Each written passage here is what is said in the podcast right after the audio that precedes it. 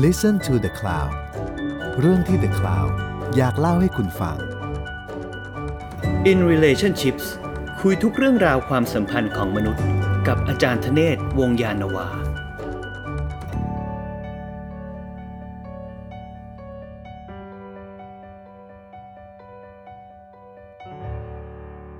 สวัสดีครับ คุณกำลังอยู่ในรายการ In Relationship นะครับ คุยทุกเรื่องความสัมพันธ์ของมนุษย์นะครับ กับอาจารย์ธเนศวงศ์ยานนาวานะครับ สวัสดีครับอาจารย์ธเนศครับ สวัสดีครับครับผมช้างน้อยจากเดอะคลาวนะครับ วันนี้เราอยู่กันที่เรื่อง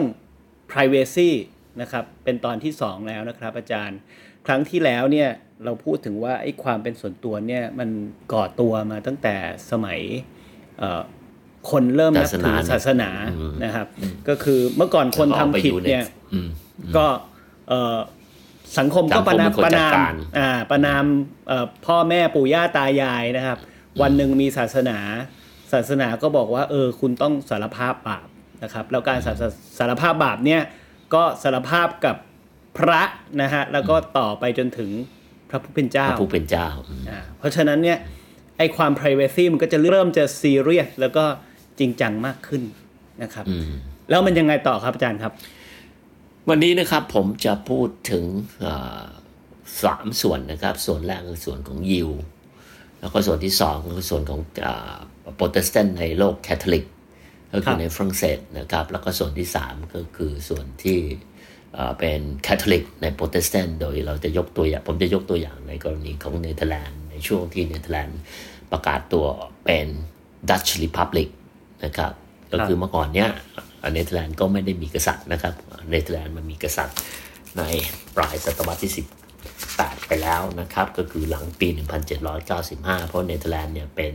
republic ตั้งแต่ 1588 จนถึง 1795 นะครับครับเพราะฉะนั้นอย่าคิดว่าสหรัฐอเมริกาเป็น republic ก่อนนะครับ เนเธอร์แลนด์เป็น republic มาก่อนเรียกว่า Dutch Republicครับคืออย่างนี้นะครับเราก็ต้องเริ่มต้นนิดหนึ่งก็คือว่าไอ้ศาสนาเอกเทวานิยม หรือ monotheism นั้นเนี่ยนะครับมันเป็นสิ่งที่เอ่อ จะเรียกว่าไง มันก็เป็นพัฒนาการที่สำคัญอันหนึ่งของศาสนาใหญ่ของโลกก็คือศาสนายิวคริสต์และอิสลามนะครับผมก็จะครับพูดแค่ยิวกับคริสตศาสนา เอกเทวานิยมคือพระเจ้ามีหนึ่งเดียว พระเจ้ามีหนึ่งเดียว การที่คุณไปบูชาพระเจ้าองค์อื่น ๆ นั้นเนี่ยนะครับไม่ว่าจะเป็นซุสพระแม่อูมาหรือใครต่างๆนะครับ มันผิดหมดไม่ได้เลย คือเทพเจ้ากรีกอะไรตำนานกรีกที่เราได้ยินนี่ไม่ได้เลยฮินดงฮินดูหรือไปหาแต่จูเอียไปหาเอ่อเฮงจงเฮงเจียนี่ไม่ได้ทั้งนั้น ครับ คุณห้ามเด็ดขาดนะครับพูดง่ายๆคือคุณจะนอกใจพระผู้เป็นเจ้าเนี่ยไม่ได้เลย คุณจะครับแอบไปมีกิ๊กกับพระแม่อูมา หรือคุณจะไปมีอะไรกับพระวิษณุพระอิศวรอ่าซูส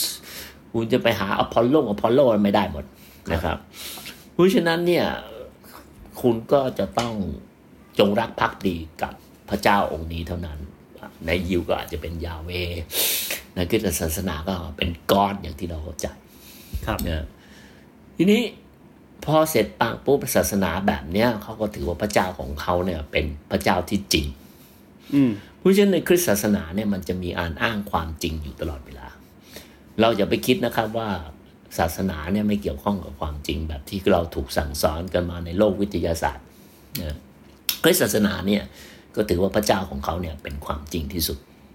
เพราะว่าพระเจ้าสร้างทุกสิ่งทุกอย่างในโลกนี้มา เพราะฉะนั้นเนี่ยความจริงในโลกเนี้มันเป็นสิ่งที่เกิดขึ้นจากครีเอเตอร์หรือเกิดขึ้นจากพระผู้เป็นเจ้า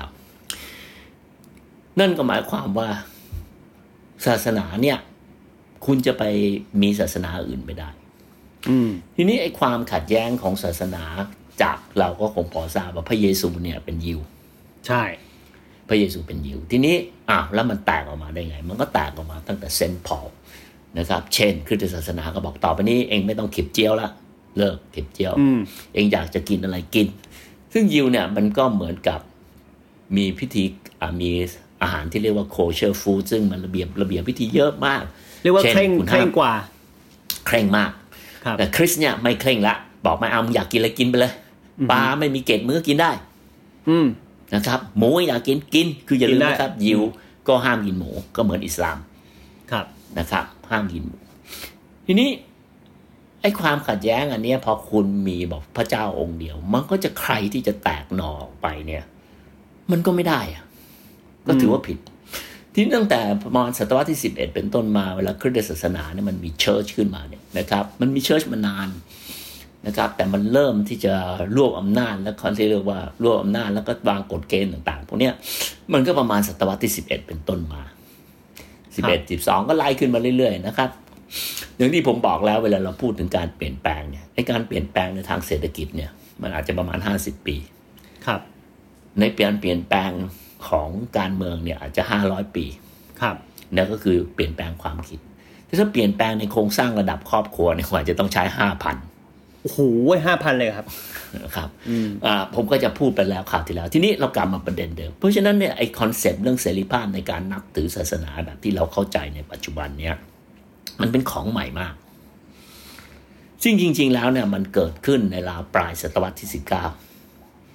นะครับครับถ้ากันนับกันจริงๆเนี่ยไอ้เสรีภาพอันเนี้ยมันถูกนำมาปฏิบัติใช้และเป็นที่ยอมรับ กันอย่างกว้างขวางก็คือในปลายศตวรรษที่สิบเก้า ในอดีตนั้นเนี่ยนะครับ เนื่องจากอังกฤษเนี่ยเป็นประเทศโปรเตสแตนต์เพราะว่ามีคุณพระเจ้าเฮนรี่ที่ 8 แยกตัวเองออกจาก Catholic Church ออกจากพระสันตะปาปาครับนะครับ เราคงหลายคนคงอาจจะเคยได้ยินนะครับ ว่าพระเจ้าเฮนรี่ที่ 8 พอครับพระเจ้าเฮนรี่ที่ 8 ก็อยากมีเมียอีกคนหนึ่งอะไรเนี่ยนะครับ ทีนี้อืมพอแยกนิกายออกมาปางปุ๊บเนี่ยแคทอลิกก็จะกลายเป็นชนกลุ่มน้อยในประเทศอังกฤษ เพราะฉะนั้นแคทอลิกนั้นเนี่ยนะครับ คุณจะเข้าเรียนมหาวิทยาลัยได้เนี่ยนะครับได้จริง ๆ ก็ประมาณปี 1871 นะครับจริงอยู่เสรีภาพในการที่คุณจะยอมรับแคทอลิกนั้นเนี่ยนะครับ ในเมืองประเทศโปรเตสแตนต์อย่างกรณีอังกฤษนะอาจจะนับไปในปลายศตวรรษที่ 18 ก็คือประมาณ 1774 นะครับ ซึ่งอันเนี้ยมันไม่ใช่รวมแค่คาทอลิกเท่านั้น มันรวมพวกกลุ่มที่เราเรียกว่า ไม่ปฏิบัติตามกฎเกณฑ์ของศาสนา รวมทั้งคนที่ไม่ใช่คริสเตียนด้วย เพราะฉะนั้นความที่คุณจะเป็นอาจารย์มหาวิทยาลัยในประเทศอังกฤษ คุณจะเป็น professor ต่างๆ พวกเนี้ยคุณต้องมีการทดสอบหลักการหลักเกณฑ์ทางศาสนาก่อน ครับ เพราะฉะนั้นโดยทั่ว ๆ ไปแล้วเนี่ยถ้าคุณเป็นแคทอลิกนั้นเนี่ย คุณยากมากที่คุณจะมาสอน Oxford Cambridgeหรือดารัมเพราะว่ามันเป็น monotheistic พระเจ้าของฉัน เพราะฉะนั้นทุกคนก็จะต้องเข้ารีตต้องเปลี่ยนศาสนา เพราะฉะนั้นการบังคับให้เปลี่ยนศาสนาเนี่ย มันเป็นเรื่องปกติมาก ครับ มันไม่มีเสรีภาพในทางที่เราบอกว่า โอ้ฉันอยากจะไปไหว้วัดแขก ฉันจะไปนับถือคนนั้น ฉันจะไปไหว้ศาลพระภูมิอะไรต่างๆพวกนี้มันทำไม่ได้ อืมนะครับจนกระทั่งปลายศตวรรษที่19พูดง่ายๆคืออำนาจของศาสนาเริ่มค่อย ๆ ลดบทบาทลง อาจารย์ครับ ไอ้ศาสนาเดียวกันแต่เปลี่ยนนิกายจากแคทอลิก เป็นโปรเตสแตนต์เนี่ยก็ถือว่าคนละอันกันใช่ไหมครับ ก็ถือว่าคนละอันกันเพราะฉะนั้นตั้งแต่ศตวรรษที่ 16 ตั้งแต่ 1517 เวลาเมื่อมาร์ตินลูเทอร์ประกาศนะครับถล่มพระสันตะปาปาด้วย 95 thesis 95 ข้อเนี่ยมันก็นำไปสู่ความขัดแย้งมากมายมหาศาลโดยกลางศตวรรษที่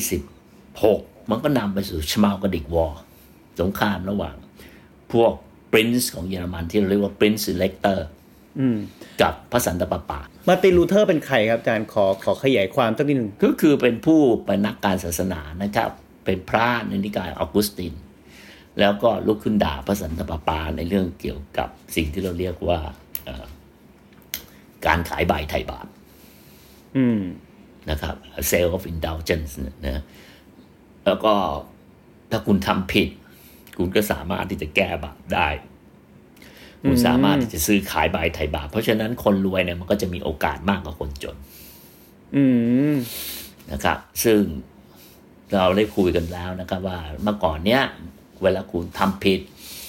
คุณก็จะต้องก่อนที่คุณจะนั่นคุณก็ต้องไปสู่ไฟชำระที่เรียกว่า purgatory นะครับ แล้วก็คุณจะติดอยู่ใน purgatory นานเท่าไหร่ก็ขึ้นอยู่กับบาปของคุณ อืม แต่ถ้าคุณเป็นคนรวย คุณก็จ่ายสตางค์ไปอะไรต่างๆพวกนี้นะครับ ทีนี้พอมันเป็นสิ่งที่สำคัญของของของโปรเตสแตนต์ก็คือว่าโปรเตสแตนต์นั้นสิ่งที่สำคัญก็คือการให้ความสำคัญกับพระคัมภีร์ที่เราเรียกว่า sola scriptura ก็คือตัวอักษรครับคือแคทอลิกนั้นเนี่ยนะครับโดยทั่วๆไปแล้วเราก็จะถือว่าแคทอลิกให้ความสำคัญกับบทบาทการตีความพระคัมภีร์ของพระ เพราะว่าครับในพระคัมภีร์นั้นเนี่ยนะครับไอ้ กอสเปลหรือพระวรสารสี่อันนั้นเนี่ยมัทธิวมาร์คลุคจอห์นเนี่ยมันเต็มไปด้วยข้อมูลที่เต็มไปด้วยความขัดแย้งกันมันไม่ตรงกันเพราะฉะนั้นแคทอลิกนั้นเนี่ยนะครับในอดีตนั้นก็จะบอกว่า เออ เอ็งฟังข้าพเจ้าข้าพเจ้าจะเป็นคนตีความให้ก็เป็นคนเป็นคนบอกให้ you จะปฏิบัติตัวยังไง คุณนึกอะไรไม่ออกคุณก็นึกถึง life coach ในปัจจุบันอ่านะครับโอเคต้องมีพระชี้นำชีวิตแต่ไม่ต้องมีพระชี้นำฝรั่งผมบอกมันไม่เคยมีเสรีภาพนะครับ ครับ มันก็ยังต้องการ life coach อยู่ในปัจจุบันถูกไหมมีคนมาชี้นำให้คุณ คุณต้องการไซเคอร์ติสคุณต้องการหนังสือ self-help อะไรต่างๆพวกนี้มนุษย์มันไม่ได้เป็นอิสระอะไรขนาดนั้นนะนะครับสำหรับผมนะ life coach มันมาจากไหนอ่าคุณก็ต้องฟังคนเข้านั้นใจคนแล้วนี้อะไรแต่ก็แนะนำแนะนำคุณไปตลอดชีวิต คุณก็ครับต้องอ่านหนังสือแบบ self-help ต่างๆ how to อะไรพวกนี้อยู่ตลอดเวลาอืมมันคงคนต้องมีคนไกด์คุณตลอดเวลาอืมทีนี้เราเริ่มต้นที่ยิวก่อนครับ ก่อนที่มันจะเกิดการปฏิรูปศาสนาในศตวรรษที่ 16 ในปี 1517 แล้วนำไปสู่ความขัดแย้งมากมายมหาศาลนะครับ ซึ่งเดี๋ยวผมจะพูดต่อไปและความขัดแย้งที่ใหญ่ที่สุด นั่นก็คือสงคราม 30 ปีครับนะครับที่สิ้นสุดลงด้วย Treaty of Westphalia ปี 1648 และนั่นก็คือการวางรากฐานให้กับรัฐสมัยใหม่ และระบบความสัมพันธ์ระหว่างประเทศทั้งหมด ที่เรารู้จักกันมาจนถึงปี 1989 ก็คือกำแพงเบอร์ลินลงอืมนี่ผมจะย้อนกลับไปนิดหนึ่งครับเข้าไปนิดนึงนะครับ ก็คือว่าเราต้องเข้าใจว่ายิวนั้นเนี่ยนะครับ ประสบปัญหามาตลอด เพราะว่ายิวนั้นนะครับ ก็ถูกมองว่าเป็นคนที่ทำให้ไปยิวสู่ถูกตึงกางเขนนะอืมและเราก็จะเห็นไอ้ความขัดแย้งอันเนี้ยนะครับ มันก็พัฒนาไปสูงสุดก็คือตอนที่ยิว ถูกนาซีฆ่าหกล้านคนครับในค่ายกักกันต่างๆพวกนี้ยิวนั้นก็จะถูกขับไล่จากดินแดนต่าง ๆ อยู่ตลอดเวลา เพราะยิวทำในสิ่งซึ่งเอ่อในทางศาสนาก็ถือว่ายิวนั้นเป็นคนฆ่าพระเยซูนะอืครับมโอเค ผมจะไม่พูดเรื่องพวกนี้ แต่ในในในแง่ของอาสายสัมพันธ์ที่มันเกิดขึ้นก็คือว่า เนื่องจากยิวนั้นเนี่ยนะครับกระจัดกระจายตัวอยู่ตามที่ต่างๆ ในโลก เช่นในประเทศจีนครับในอินเดียนะครับ เราจะเรียกว่าโคชินยิวนะครับในในในในอินเดียพวกคนพวกเนี้ยโดยส่วนใหญ่โดยพื้นฐาน เราก็จะรู้ว่ายิวนั้นเป็นพ่อค้า โดยเฉพาะอย่างยิ่ง พ่อค้าทางด้านการเงิน ในปัจจุบันนี้เช่นโกลแมนซากเมื่อก่อนนี้ก็จะเป็นเร y ม a นบราเดอร์ นะครับอืมใครที่นามสกุลโกลทั้งหลายที่แปลว่าทองโกลสไตล์โกลแมน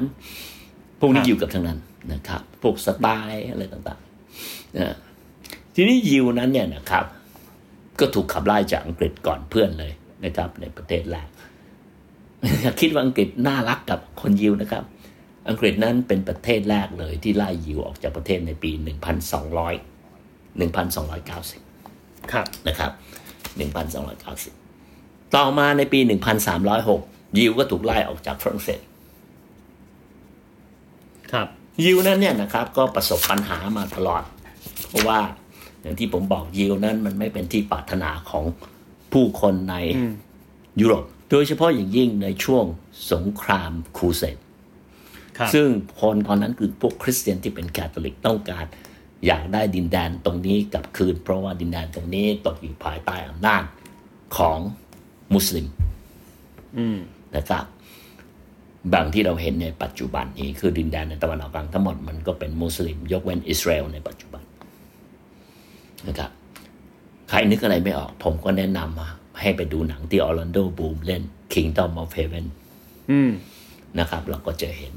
สงครามที่มีกับซาลาอุดดิน นะครับซึ่งเป็นผู้นำของฝ่ายมุสลิมที่ต้องการเอาเยรูซาเล็มกลับคืน เพราะว่าในช่วงสงครามครูเสดนั้นมันมีอยู่พีเรียดหนึ่ง พวกคริสเตียนสามารถที่จะเอาเยรูซาเล็มกลับคืนได้ ทีนี้ไอ้ยิวเนี่ยนะครับเนื่องจากมันเป็น monotheistic ต่างฝ่ายต่างก็ไม่ถูกกันมานานแล้วนะครับ มันเริ่มแบ่งแยกตัวมันเองนะครับ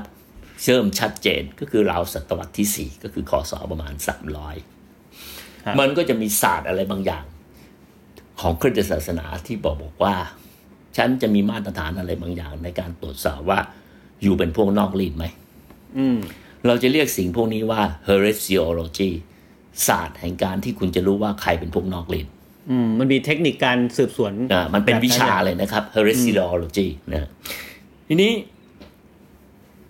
ยิวนั้นเนี่ยนะครับ ก็ดำรงดำรงชีวิตของตัวเองอยู่ได้นะครับ ตลอดมา เมื่อกี้ผมได้บอกแล้วนะครับว่ามันมันก็ขัดแย้งกันมาก โดยเฉพาะอย่างยิ่งเมื่อสงครามคูเสดเกิดขึ้น ทุกคนก็อยากจะไปได้ดินแดนนี้กลับคืนความเกลียดชังของยิวมันก็เริ่มพัฒนาขึ้นมาเลยสิ่งอันหนึ่งที่เราจะได้ยินก็คือ ยิวนั้นเนี่ยเอายาพิษไปใส่น้ำอะไรต่างๆพวกนี้นะครับ ที่เรารู้จักในทฤษฎีสมรู้ร่วมคิดเนี่ย ในประวัติศาสตร์ของคนยุโรปเนี่ย ทฤษฎีสมรู้ร่วมคิดที่เราเรียกว่า conspiracy theory เนี่ย มันจะผูกพันอยู่กับยิวกับอีกพวกหนึ่งคือพระเจสุอิตอืมนะครับ พระเจสุอิตซึ่งเป็นพระที่ต่อต้านการปฏิรูปศาสนา และเป็นพระที่ถือว่าเป็นพระที่เป็นปัญญาชนสำคัญมากนะครับของคริสตศาสนาครับพระพวกนี้ก็จะมีความรู้ที่ดีทีนี้ยิวมันก็จะถูกบังคับนะครับ ให้เปลี่ยนแปลงศาสนา โดยเฉพาะอย่างยิ่งในคาบสมุทรไอเบีย ตั้งแต่ประมาณศตวรรษที่สิบสี่นะครับ ก็ถูกบังคับ คนมันก็จะเกลียดยิวนะครับ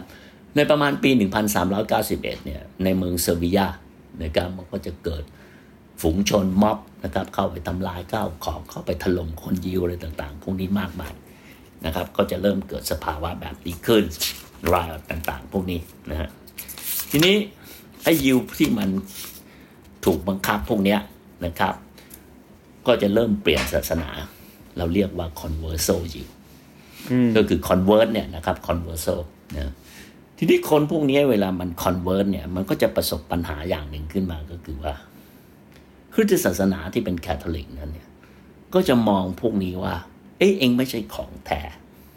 อืมถ้าผมพูดภาษาของในปัจจุบันเขาบอกว่าคุณแคทอลิกแบบนอนมา หรือยืนมาอืม นอนมาก็คือคุณเป็นตั้งแต่เด็ก คุณเกิดมาปุ๊บพ่อแม่ you เป็นแคทอลิกเขาก็พาคุณไป baptize เพราะฉะนั้นคุณนอนมา คุณเป็นของแท้แต่ถ้าคุณไปยืนมานั่นแสดงว่าคุณมา convert ใหม่ อืม เพราะฉะนั้นเวลาคุณ convert ใหม่ คนเป็นพวกที่เปลี่ยนศาสนาใหม่ เปลี่ยนนิกายใหม่ เปลี่ยนสัญชาติใหม่ยูก็จะประสบปัญหา เพราะว่าเขาก็จะบอกว่ามึงไม่ใช่ของแท้ อืมมึงเพิ่งมาเปลี่ยนอะ เพราะฉะนั้นเราก็จะเห็นได้ว่า ไอ้คนที่มันเป็นพระบวชใหม่ มันมีสองแบบ พวกหนึ่งก็จะเคร่งชิบหายใบปวงเพราะคุณต้องพิสูจน์ตัวเองอืมคุณเป็นพระบวชใหม่อะเพราะฉะนั้นสภาวะที่มันเกิดขึ้นก็คือ you ก็จะต้องเป็นแคทอลิก มากยิ่งกว่าแคทอลิก ที่ฝรั่งเรียกว่า more Catholic than the Pope เพราะต้องพิสูจน์ให้เห็นว่า ต้องพิสูจน์ตัวเอง เพราะฉะนั้นก็คือว่าถ้าคุณเป็น second generation คุณเป็นคนอพยพมา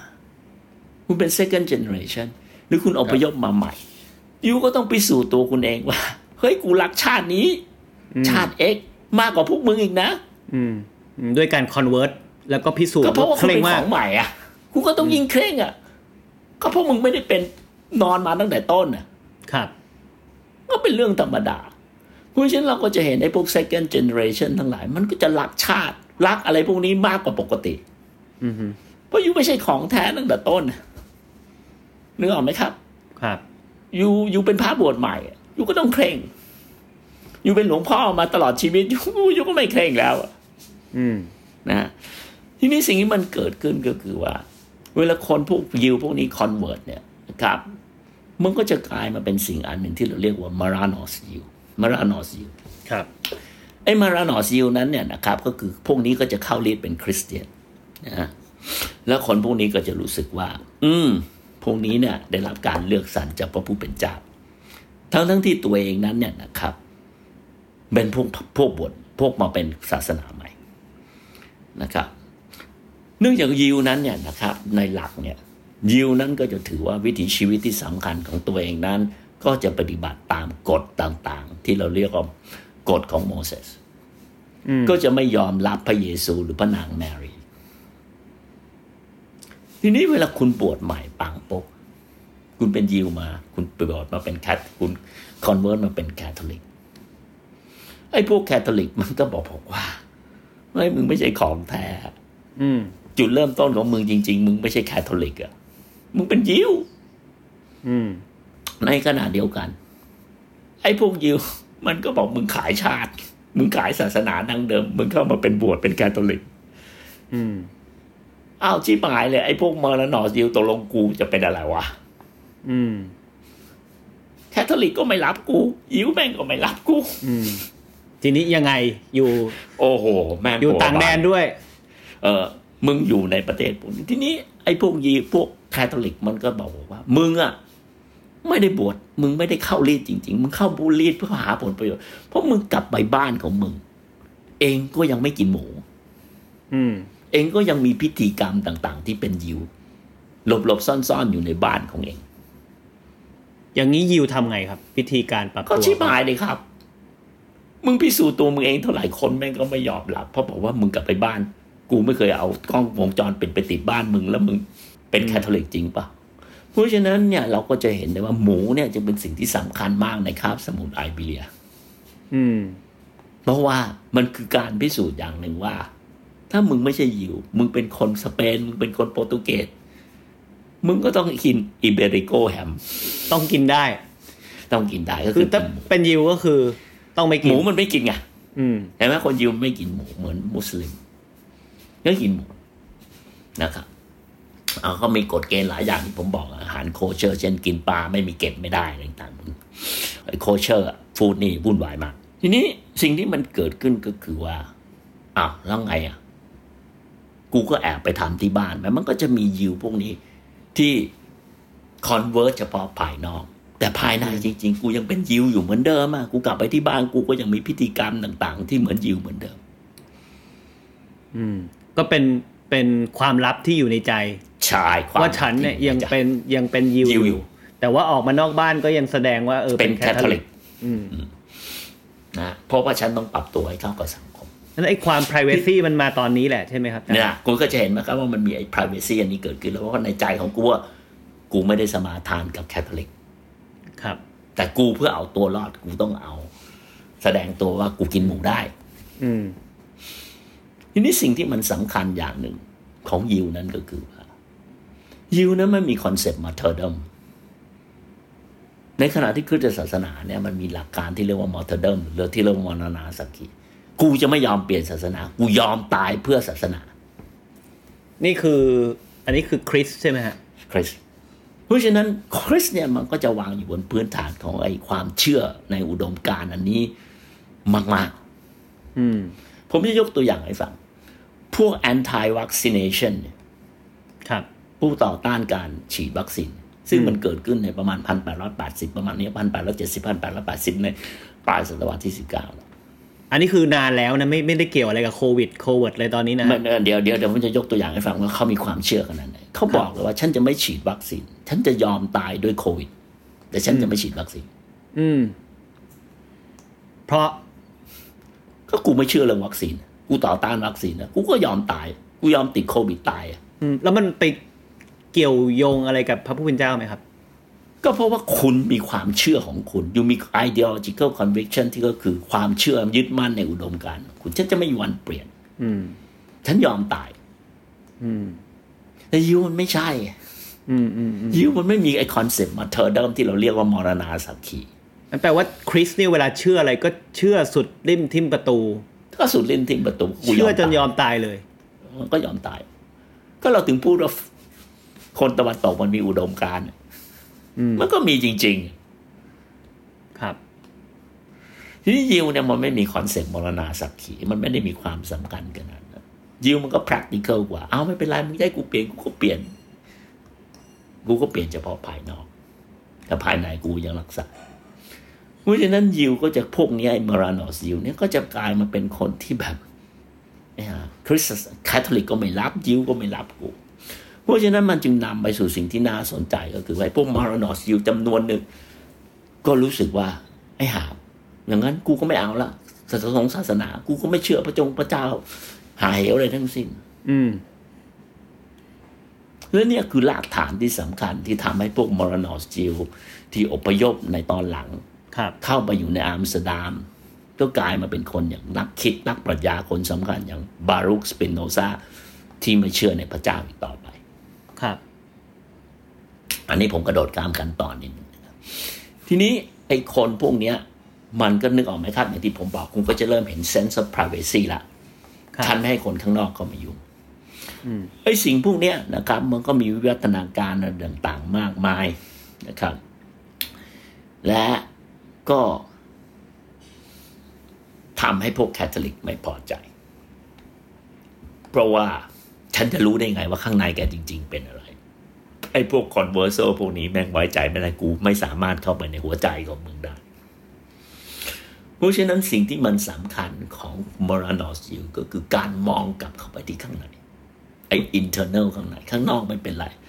กูอาจจะเป็นแคทอลิกกันเลย แต่ข้างในเนี่ย กูเป็นยิวอืม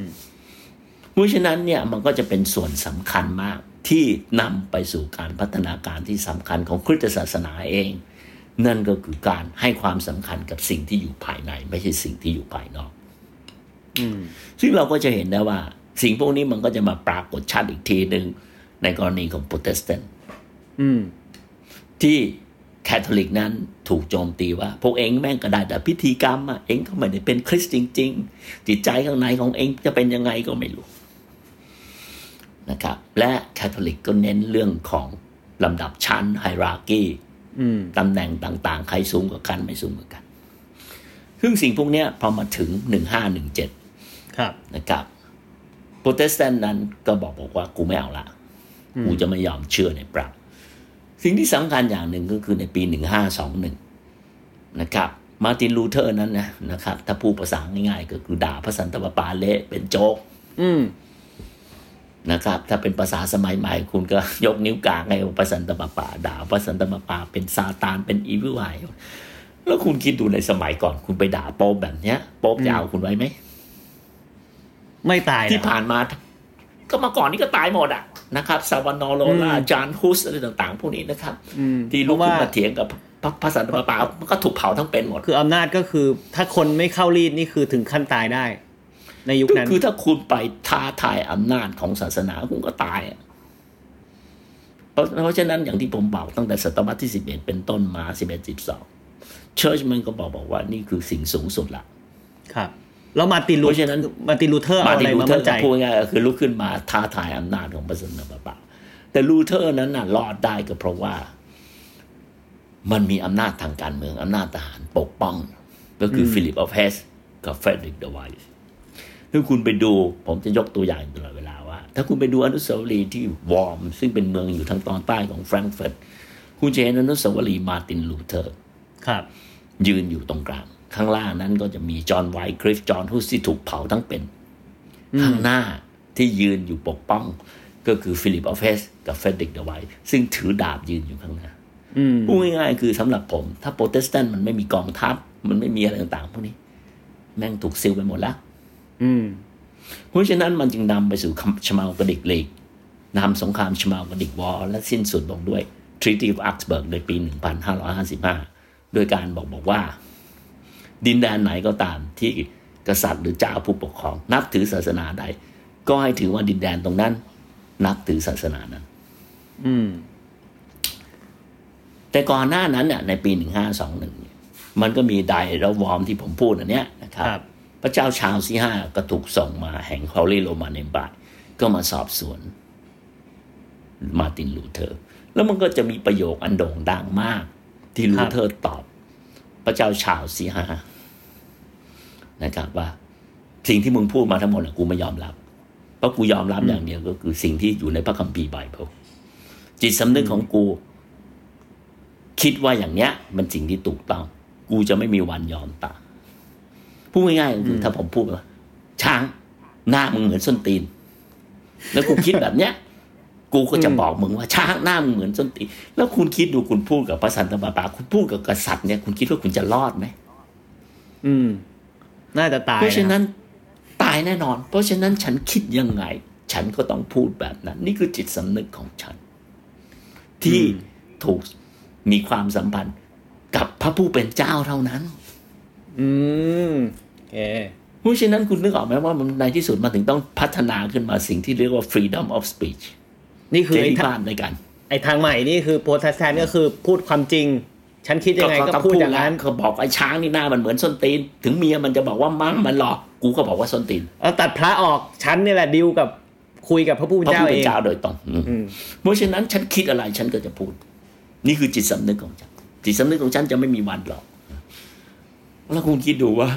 มันจะอยู่ได้ไหมล่ะ อืม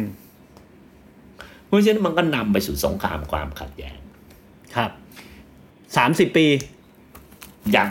ไอ้ Schmalkaldic League นั้นเนี่ยนะครับ มันก็จบลงด้วย Treaty of Augsburg ในปี 1555 ครับ เพราะฉะนั้นเนี่ยไอ้ Treaty of Augsburg เนี่ยมันรับรองเฉพาะศาสนา Lutheran ก็คือมาร์ตินลูเทอร์ ซึ่งอยู่ในต่อพูดง่ายในปัจจุบันก็คือเยอรมัน อืม แต่ไอ้การมีโปรไอ้ Reformation นั้นเนี่ย มันไม่ใช่มีแค่ลูมาร์ตินลูเทอร์ มันยังมีคนอีกมากมายเช่นฮาริสวิงลีย์พระเจ้าเฮนรี่ที่8ที่ต้องการแต่งงานแอนโบลิน ก็เกิดศาสนาใหม่ในประเทศอังกฤษขึ้นอืมก็แจกนิ้วกลางเลยครับพระสันตะปาปา กูไม่เอาละอืมทีนี้สิ่งที่สำคัญอย่างหนึ่ง ก็คือกลุ่มที่ลุกขึ้นท้าทายอำนาจของพระสันตะปาปาอีกกลุ่มหนึ่ง นะครับ ที่มีความสำคัญมาก นั่นก็คือคาแวนอืมนะครับ โดยจอห์นคาแวนจอห์นคาแวนนั้นเนี่ยนะครับ ก็เป็นสวิส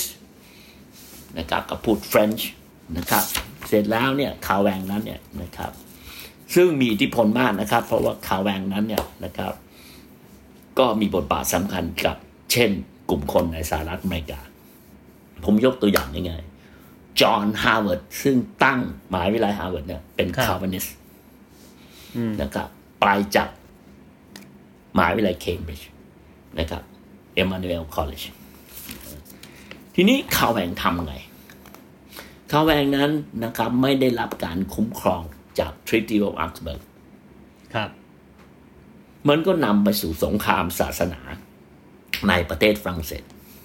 อืม เราเรียกว่า French Religious War ฆ่ากันตายระหว่าง พวก Calvinist อืม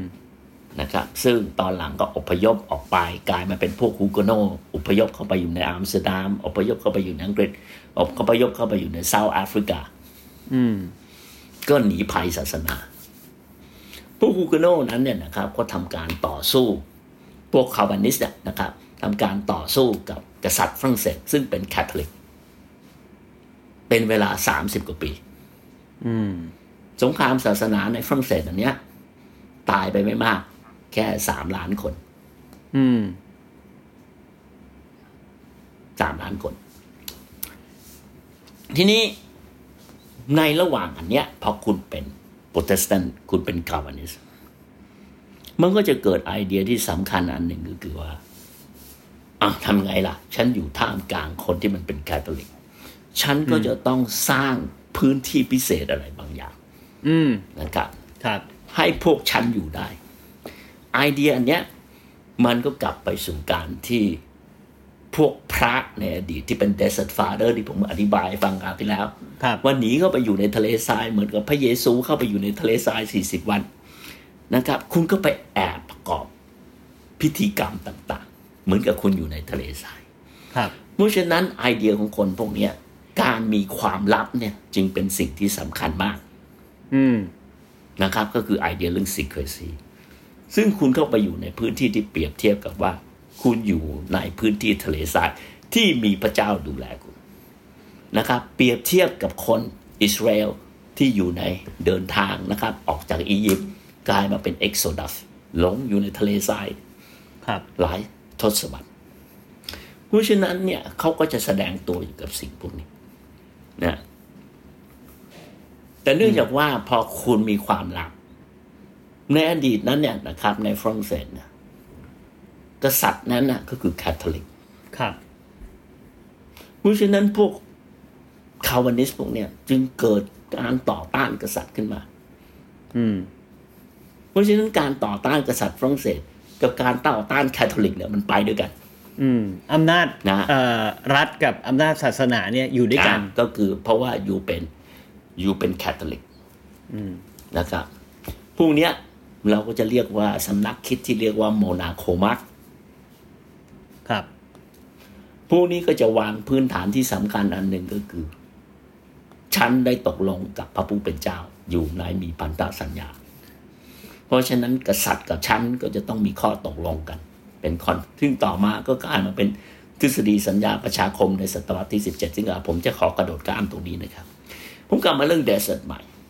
ไอ้เรื่องการที่อยู่ในทะเลทรายอันเนี้ยนะครับ มันเป็นการที่จะยืนยันนะครับ ว่าฉันกับพระผู้เป็นเจ้านั้นเนี่ยมีความสัมพันธ์ที่ขึ้นข้อตกลง เพราะว่าเราต้องเข้าใจว่า ในหลักของยิวนั้นเนี่ย ตั้งแต่อับราฮัมมาแล้ว มันมีข้อตกลงของพระผู้เป็นเจ้ามันมีพันธสัญญา เราถึงเรียกว่าพันธสัญญาใหม่กับพันธสัญญาเก่าครับ นะ และข้อตกลงอันเนี้ยมันเป็นการพิสูจน์ว่า พระเจ้านั้นใหญ่กว่ากษัตริย์ อืมนะครับ เพราะฉะนั้นศรัทธาที่ของมนุษย์ที่มีต่อพระผู้เป็นเจ้านั้นสำคัญกว่ากษัตริย์ อืมนะครับ เพราะฉะนั้นเนี่ยไอ้พื้นที่ตรงเนี้ยแกไม่สามารถที่จะบาบังคับฉันได้ นี่มันเป็นจิตสำนึกที่แยกขาดออกจากความเป็นกษัตริย์ฝรั่งเศสนะครับ ซึ่งไอเดียพวกนี้นะครับ มันก็ค่อยๆพัฒนาขึ้นมาเรื่อยๆนะครับ และไอการที่ฉันเนี่ย ต้องหลบหลบๆซ่อนๆอยู่ตรงเนี้ยนะครับ มันก็ทำให้ฉันเนี่ย มีความผูกพันกับคนที่หลบหลบๆซ่อนๆด้วยกัน อืม เพราะฉะนั้นเราก็จะเห็นสิ่งที่สำคัญอย่างหนึ่งก็คือว่า คนพวกนี้ก็จะมีภาษาพิเศษ เป็นโค้ดลับนะครับอยู่มีหนังสือตัวเล็ก ๆ เขียนเป็นเล็ก ๆ นะครับใครๆอาจจะเคยเห็นหนังสือเล่มเล็กๆซ่อนเอาไว้ อืม สมาคมลับอะไรอย่างงี้ไหมฮะเออแล้วแล้วก็มันก็นำไปสู่ไอไอเดียเรื่องสมาคมลับอิลูมินาติอะไรต่าง ๆ พวกโค้เนี้ดยนะครับพิเศษอะไรอย่างนี้ ใช่นะครับนะ เพราะฉะนั้นอยู่ก็ต้องไป พบกันตามโรงนาโรงเตรียม มีข้อหัดลับโค้ดลับอะไรต่างๆ เดินทางกันตอนกลางคืน แล้วก็จะไม่บอกชื่อจริงว่าเป็นยังไงต่างๆ ใครเป็นคนมาเทศไม่เคยพูด ไม่มีการใช้ชื่อจริงนะครับเพราะฉะนั้นเนี่ย นี่มันก็คือเกิดไอ้วิธีคิดเรื่องความลับที่อยู่ในใจ มันไม่ใช่ความลับที่อยู่ในใจนะมันเป็นความลับจริง ๆ ที่ทุกคนประกอบศาสนาอืมอย่างลับในในความร้ายแรงถ้าโดนจับได้นี่มันขนาดไหนครับอาจารย์ๆก็ตาย คือมันมันถึงขั้นตายเลยครับ แค่แค่เชื่อไม่เหมือนกันแค่นี้ อันนี้ในในในวิธีคิดแบบโบราณก็เพราะว่าเพราะว่าฉันน่ะรู้สึกว่าแคทอลิกของฉันถูกต้อง เองจะมานอกรีตได้ยังไง อืมก็กลับไปสู่ประเด็นที่ผมบอกไอ้ monotheistic เนี่ยมันถึงนำไปสู่สิ่งที่ฝรั่งเรียกว่า self righteousness ว่าของกูถูกต้องที่สุด อืม ทุกอย่างศาสนาในโลกนี้ผิดหมดนะครับ อืม monotheistic เท่านั้นที่ถูกต้อง อืมเพราะฉะนั้นมันก็จะนำไปสู่ความขัดแย้งเพราะทุกคนต่างเคลมใช่ไหมว่าศาสนาของกูการตีความพระคัมภีร์ของกูถูกต้องที่สุด อืม อันนี้ถ้ายึดจากครั้งที่แล้วบอกว่า เออคนยุโรปนี่เขานับถือความจริงที่สุด ก็จะความจริงที่มันมาจากพระผู้เป็นเจ้า อืม ทีนี้ไอ้เราเราคนรุ่นใหม่ที่เราเข้าใจคำว่า veritas ในภาษาละตินที่แปลว่า truth เนี่ยแปลว่าความจริง เราเข้าใจแบบใหม่ อืมเราเข้าใจผ่านไอ้สิ่งที่เราเรียกว่า วิทยาศาสตร์ที่เราเข้าใจแต่เมื่อก่อนเนี่ยพระคัมภีร์ไบเบิลมันคือความจริงเพราะพระเจ้าสร้างโลกอ่าเวลาพูดว่าความจริงต้องบอกว่าต้องย้อนไปห้าร้อยพันปีที่แล้วนะ ไม่ใช่ความจริงในวันนี้ใช่ไหม ใช่ ความจริงแบบคนสมัยก่อนนี่เขาในพวกคริสเตียนที่เขาเชื่อกันอืมครับ ทีนี้เพราะฉะนั้นมันก็จะเกิดความลับขึ้น อันเนี้ยมันเกิดขึ้นในประเทศฝรั่งเศสครับ นั่นก็คือแคทอลิก คุณเป็นโปรเตสแตนต์ในดินแดนแคทอลิกอืมทีนี้ถ้าเราย้อนกลับไป เรากลับไปดูในกรณีของเนเธอร์แลนด์ครับ เนเธอร์แลนด์นั้นเนี่ยนะครับ ก็เป็นดินเราเรียกว่า Low Country ดินแดนต่ำนี้ทั้งหมดเนี่ยมันเกิดเป็นอาณา เป็นดินแดนของสเปน สเปนเป็นแคทอลิกเพราะฉะนั้นตั้งแต่การต่อสู้นะครับเพื่อเป็นเอกราชหรือไปหลุดออกจากสเปน และเนเธอร์แลนด์เป็น republic ตั้งแต่ 1588 จนถึง 1795 ก่อนหน้านั้นก็ลบกันมาก่อนนะครับ เราเรียกว่าสงครามการต่อสู้ของดัตช์ซึ่งใช้เวลา 80 ปี อืมอันนี้นานมากนะฮะนะครับ ทีนี้ ดัตช์เนี่ยนะครับพอหลุดออกจากสเปนนะครับ สิ่งแรกที่มันจะต้องต่อต้านก็คือ มันก็รับเอาวิธีคิดของพวกโปรเตสแตนต์เข้ามา เพราะเวลาคุณ identify เนี่ยอยู่แสดงตัวว่าสเปนมันคือแคทอลิก เพราะฉะนั้นในการที่คุณจะหลุดออกจากสเปน มันก็ง่ายๆก็คือกูก็ไม่ต้องรับนับถือศาสนาเอ็งเนี่ยอืมโอเคนะครับ นี่ผมพูดแบบหยาบที่สุดนะครับเพื่อให้เข้าใจ เพราะฉะนั้นดินแดนในเนเธอร์แลนด์ทั้งหมดเนี่ยมันก็เป็นดินแดนของโปรเตสแตนต์ครับก็เหมือนในกรณีพวกนี้ก็คือ ถ้าเรามองภาษาเราก็จะเห็นว่าดัตช์มันก็ใกล้เคียงกับภาษาเยอรมันอืมพวกนี้เป็น Germanic language หมดนะครับตั้งแต่เยอรมันดัตช์อังกฤษนะครับนี่ Germanic language หมดนะครับเป็นส่วนหนึ่งของภาษาอินโดยุโรเปียนทีนี้เราพูดถึงในกรณีเนี้ยเพราะคุณเป็นแคทอลิก ในดินแดนของโปรเตสแตนต์ you ก็ลำบากแบบเดียวกัน อันนี้กลับกันแล้วก็ทราบกันละเมื่อกี้โปรเตสแตนต์ในในแคทอลิก อันนี้แคทอลิกในโปรเตสแตนต์ก็อยู่ยากใช่เหมือนกัน ก็อยู่ยากเองเหมือนกัน เพราะฉะนั้นเนี่ยในดินแดนอันเนี้ยนะครับ you ก็จะต้องมีศาสนาสถาน เพราะว่าโปรเตสแตนต์นั้นเนี่ยในเนเธอร์แลนด์มันบังคับให้คุณ ยกเลิก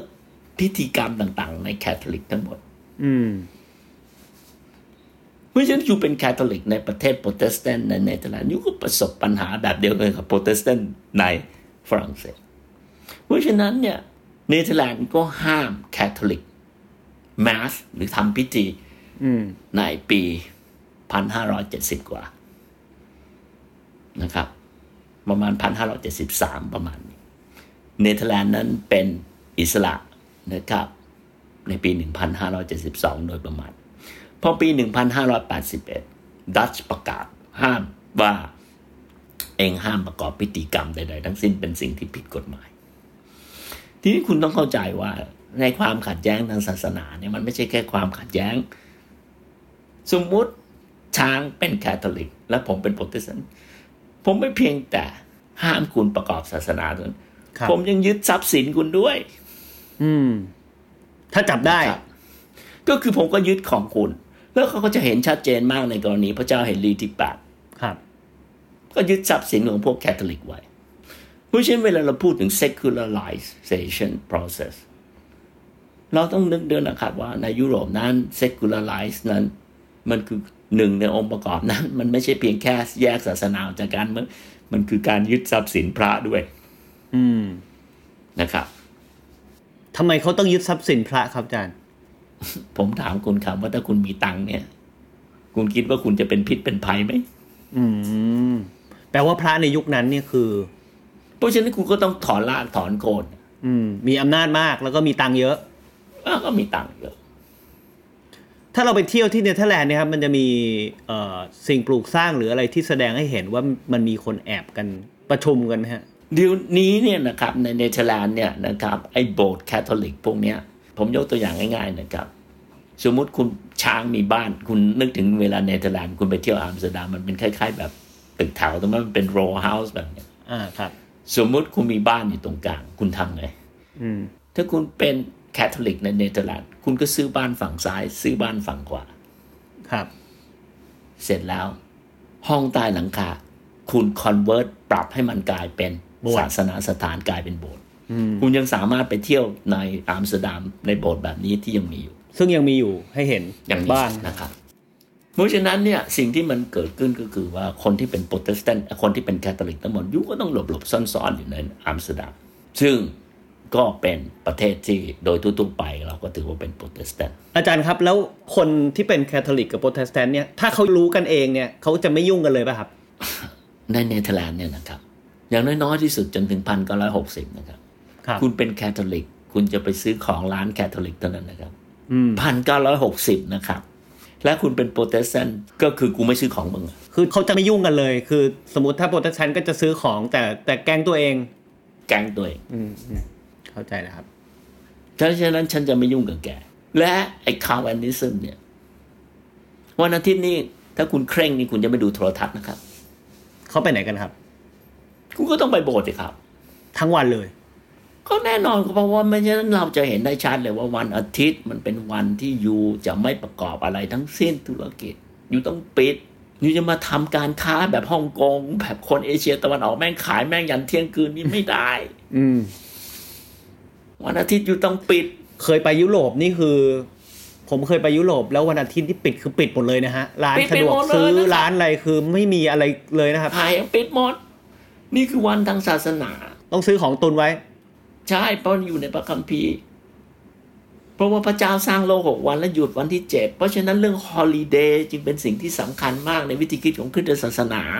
อืมและคำว่า holiday มันไม่ใช่แปลว่าหยุดพักร้อน มันคือ holy มันมาจากคำว่า holy มันคือวันศักดิ์สิทธิ์เออ holiday มันบอกอยู่แล้ว มันคือ holy ไอ้สำนึกพวกนี้เราไม่มีในเอเชียตะวันออก เราทำงานชิบหาย